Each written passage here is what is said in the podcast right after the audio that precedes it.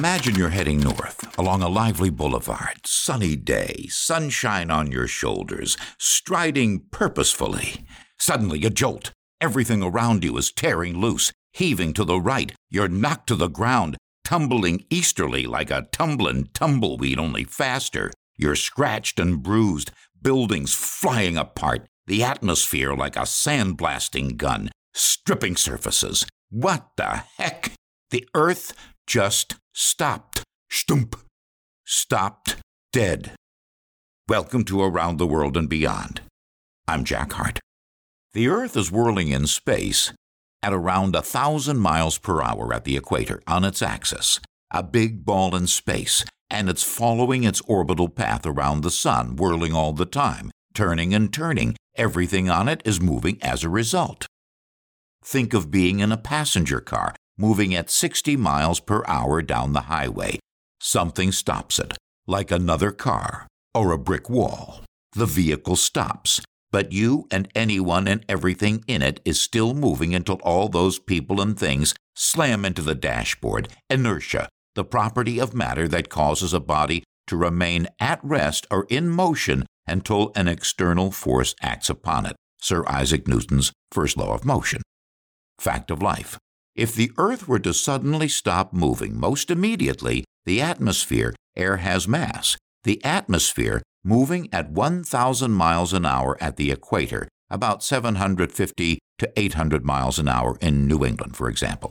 Winds, essentially of roughly 800 miles an hour on average, will strip a landscape bare, tearing away buildings and hills and trees. Big rocks, entire oceans, lurching to the east, will cause earthquakes and tsunamis and tornadoes and destruction, every surface shattered. It would be horrendous. Life as we know it would cease to exist. But the Earth would still be here. Here's the thing a sudden, absolute, hard braking of the Earth is not likely to happen.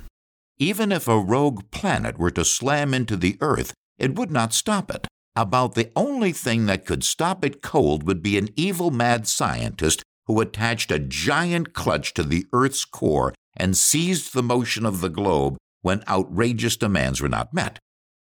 Now, 4,600,022 years ago, next April, the dust from the collapsing nebula that created our solar system started to clump together into spinning spatterings of dust that became denser and denser until finally the sun was becoming cohesive, as were what became the planets. The turning of each clump caused it to become more and more dense. The planets formed, and each has been turning ever since, some much faster than others.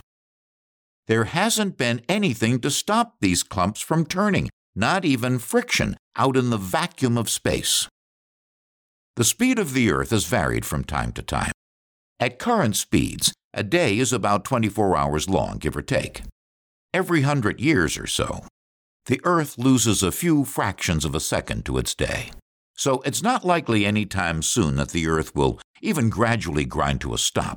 But if it did slowly grind to a halt over, let's say, a year, would life continue to exist? Maybe for a while.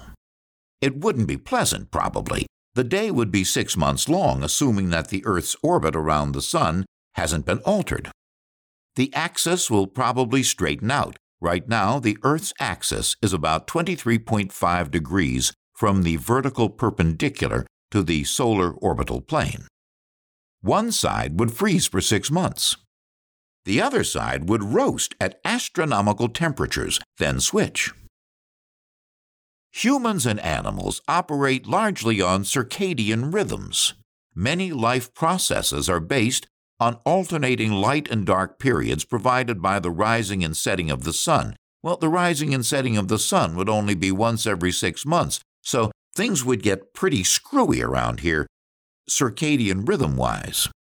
If the Earth isn't turning, it's not producing a magnetic field.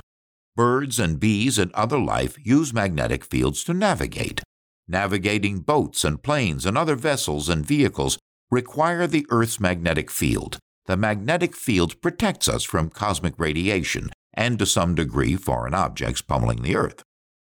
The Earth's oceans would gravitate toward the poles. There would be two big oceans. Everything north of the Iberian Peninsula, Spain, Portugal essentially, would be underwater. Kansas would be waterfront property. There would be another similar ocean to the south, and then there'd be some landmass in between. The poles would melt on one side half the year and freeze on the other, and vice versa. We would be heavier, not by much. Centrifugal force created by the spinning Earth makes us the least little bit lighter. Gravity would still exist, even if the globe stopped turning. It would hold us to the surface just a little better than it had when the Earth was spinning and creating centrifugal force. As humans, we would find a way to survive. We would move food production and much of existence, civilization, underground. We would take extreme measures to continue to exist. Sunrise and sunsets would be very different. The moon would continue to orbit the Earth, maybe even get a little closer. The stars wouldn't change in our view all that much. They wouldn't move across the sky. Air currents and wind patterns would be very different. Colliding currents could produce windstorms as big as continents. Humans would survive through this adversity. Humans would find strength and purpose and beauty. We haven't been here all that long, comparatively speaking, compared to the age of the earth, four and a half billion years. But we have gone through a lot and we've gotten through a lot. The earth is self cleaning. It would survive no matter what, even if it stopped turning. With different properties, perhaps, and as it always has, it would slough off that which has served its purpose the dinosaur, the woolly mammoth, the leisure suit. So the rotation of the Earth is not going to stop any time soon, most likely. If it ever did happen, that which is described here is what it would look like. So be sure to pack up some big plastic storage bins with canned goods and bandages and chewing gum and dry socks and things of this nature. Now the world is turning this very minute. Stars are crossing the sky, winds are blowing, summer will turn into fall, day becomes night, might rain, might not, good day, better day. Enjoy it around the world and beyond on the Valiant News Network. Brought to you by JackHartVoiceover.com.